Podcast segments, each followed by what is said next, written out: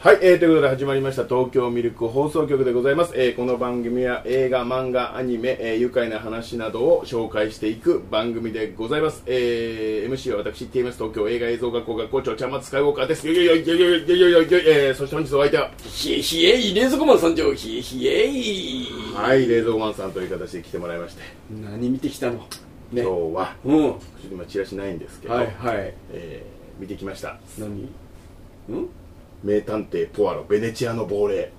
え見てきましたえ対策見るのいや見ますよ普通にいやもう本当にあのー恥ずかしい質問していい、はいどうして見たのじゃあワンツー見てますあ好きってことかそうミステリーがそうそうそう、うん仕事でもねやってもらうじゃないですあーちなみに僕もワンツースリー見ました かあじゃあもうこれを見てるってこと見てます、はい見てますはいえー、どういうお話かというと、うんオリエント急行殺人事件ナイル殺人事件に続くアガサクリティクリスティ原作ケネス・ブラナー監督が、監督主演で送る名探偵ポアロシリーズ最新作、はいベネチアで隠遁生活を過ごしていたポアロは、えー霊媒師のトリックを見破るために子供の亡霊が出るという謎めいた屋敷での、えー高齢会に参加するしかしその招待客が人間には不可能と思われる方法で殺害されポアロ自身も命を狙われることに果たしてこの殺人事件の真犯人は人間か亡霊か世界一の名探偵ポアロ超常現象の謎に挑む水上の都市ベネチアを舞台にした迷宮ミステリーが幕を開けるダダンダンダンダンはいということでえー最初に確認したいんですが、まあ見てる方にもね、はいじゃああれでどこまで喋っていいんですかねいやいいんじゃないですかこれだって結構もう公開してからそうね、はあのー、最初に言っとくけど、あのー、見に行ってよかったです、いはいうん、はだからもしもねあの別にこのこの喋り聞いても見ても面白いんでね、いはい、はいうん、いやあれですけどいやどうでした今回あのうん暗くないですか 画面がいやそれ言うなよって言ったら終わりなんですけどそれなんかお化け屋敷みたいなそもそも設定だからねあの館が、うんそういう設定としてはまああありなんですけど、うん暗くねと、えっとですねはい、暗く始まって暗く終わりました あ、まあ、最初はね昼間のシーンだけど、あの暗く一回暗くなったらだからそれ ですよあの明るいスタートとはい明るい終わり方の間に暗くしてっていう効果を狙ったんですけそど見てる人にとったら暗くて地味っていう風なのが多かったですもんねいやなんかね、そのオリエント急行も、うんナイル川もそうなんですけど、まあうん明るいっていうか、結構なんだ殺人事件が起きた時の、うん誰がどこにいたみたいな、うんうん、うん、トリックじゃないけど、うんそれを結構ちゃんと言ってたんですよ今まで,、はいはいはいはいでこれも言ってるんですけど、うん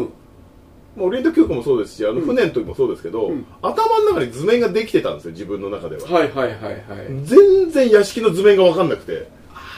それはいいだってさ謎解きもそこをこうやってみたいな感じだもんねえ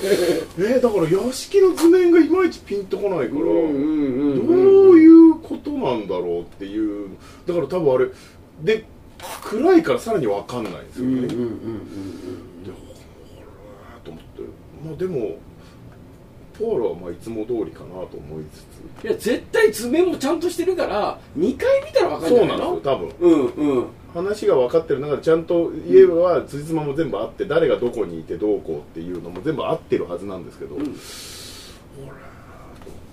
いやあまりにも落差がすごくてだってオリエント急行すごかった、いはいであのナイル殺人事件もすごかった豪華客船でで今回暗い部屋ですから暗い家の中ですからね暗い家の中に似たような部屋がいくつも並ぶってあと廊下ねそう電気ないのかと思いながら、うんでもミステリー的にはやっぱりあのー禁じ手に身内があれだったっていうやつだったから、まあそれいつものパターンじゃない、うんうんうんだから、あのー今回はあまりにも身内だったから さ、うん、でもあの僕がもう大好きもう僕はねもう見に行ってもう全然丸なんだけどあのポアロがやるもう一回引退してやる気のないポアロが急にこの謎解きするじゃない、はいはいはいあの時もゾゾゾゾゾゾってするよね、あの快感は良かったあとその高齢の霊媒のおばちゃんかなんかが、はいはいはいあの出てきた時にあこの人アジア人だなと思ってアジア人とやっぱり欧米人ってなんだろう目が違うのかなと思ってずっとボケって見てたら、うんうん途中で「あミシェル・ヨーじゃんこいつ」 そうそう見知るようなのよ エブエブのおばちゃんじゃないと思ってデビブのおばちゃんこれきっとアカデミー賞前に取ったんじゃないかあなそうかそういうことかだから途中であんなになっちゃうと思うんだけどねうん「レッショーン」とか言ってましたよねレッショーンレッショーンってちょっと面白面白キャラになってたから、うんああキャラついてるぞこいつと思いながらもうあの頃からアカデミー賞の狙ってた余裕はありますねだからレッスンなんレてッショーンっていうなかなかね完全に怪しいだけでしたけどね、うんであそれで最後終わってでなんか朝になってんでいろいろあって朝になって自分のとこに帰ってきてであのー屋上にまた出るじゃない、うんうんうんそこでちょっとこう気の利いたこうちょっと演出をちょっと気の利いた演出をスッてしてからのうん空撮でグイーって上がってくって終わるじゃないですかあらうんうんあそこで2000円のうち1950円ぐらい俺払った気がしましたねそうすごくあこういうことだよな映画ってと思ってあそこがなくて暗いまま終わったらもう俺これピギーとはもう変わんないぞと思ってそうで最後は本当に良かったですね、んああこういうことはちょっと前向きな気持ちで終わらせられましたよねやっぱそうねそうねうんうんうんうんいやでも僕的にはねまあなんか地味とかゆ地味って意見がすっごい多いんだけど、僕的にはいいんじゃないかなと思って緩急つけたのよそうですよね、うでん最後もなんかねだって今回派手だったらもう飽きちゃう よ飽きちゃう飽きちゃうで最後も本当にあれなのか、うんあのー本当にその犯人がいるのか、うんえこれもしかしたら幽霊なんじゃないのっていうようなちょっと匂わせましたよねそそうそうそこはうで途中で飽きなかったもんね俺飽きはしなかったです、うん飽きなかったでもたださ暗くて場所はあんま変わんねえからミッションのところまで出てきてねそこいやいやでもあの全然あの合格点でしたはいっはいていう形で、えーで次要作もあるんですかねこれねまあ多分やるだろうないや絶対やると思う、ええうん言っても当たってるでしょう当たってるきっと当たってると思う、うん、でもなんか結構年もうなんかいいおじいちゃんになってますみたいな感じでしたよね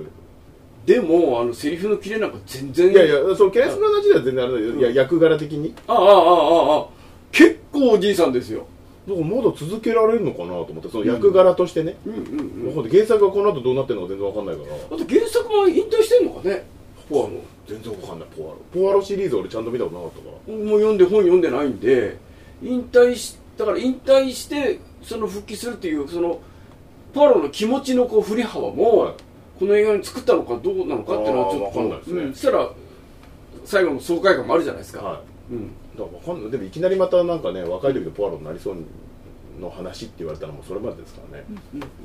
まあやるでしょう次もやりますよはいいや次もやるんだったら次もやるで見に行きます、あのケネス・ブラウナーが主役じゃなくて今言ったように別の人が若い時やって、はいケネスがその、ああはい監督してみたいな平気でやりますからね、うんう んはいということでえー、ポワロ幽霊のやつはいえー、オリエント違う名探偵ポワロベネチアの亡霊、うんまあまあいいんじゃないかはいという形でごぜざいひますこれおすすめですよ、はいよかったら、はい、じゃあまだねやってるようだったらぜひ見てくださいとはいいう感じです。はい、ということで東京ミルク放送局ではチャンネル登録いいねよろしくお願いいたします。あと、えー X やってますんで、えーシャープミルク放送局で、えーポストしていただければなというふうに思います。えーそして、えー、レズマチャンネルの方もはい、あのー公開前の映画を試写で見 て、えー紹介してますんで、はいえーまあ、僕の顔を見ながら、えー新しい映画を知ってる、知るみたいな感じでね、えーチャンネル登録よろしくお願いします。はい、よろしくお願いします。はい、ということでじゃあまた次回も映画を紹介していきたいと思います。はいじゃあまたでやる気、元気、元気やる気、ミルク、元気やる気、ミルク、元気やる気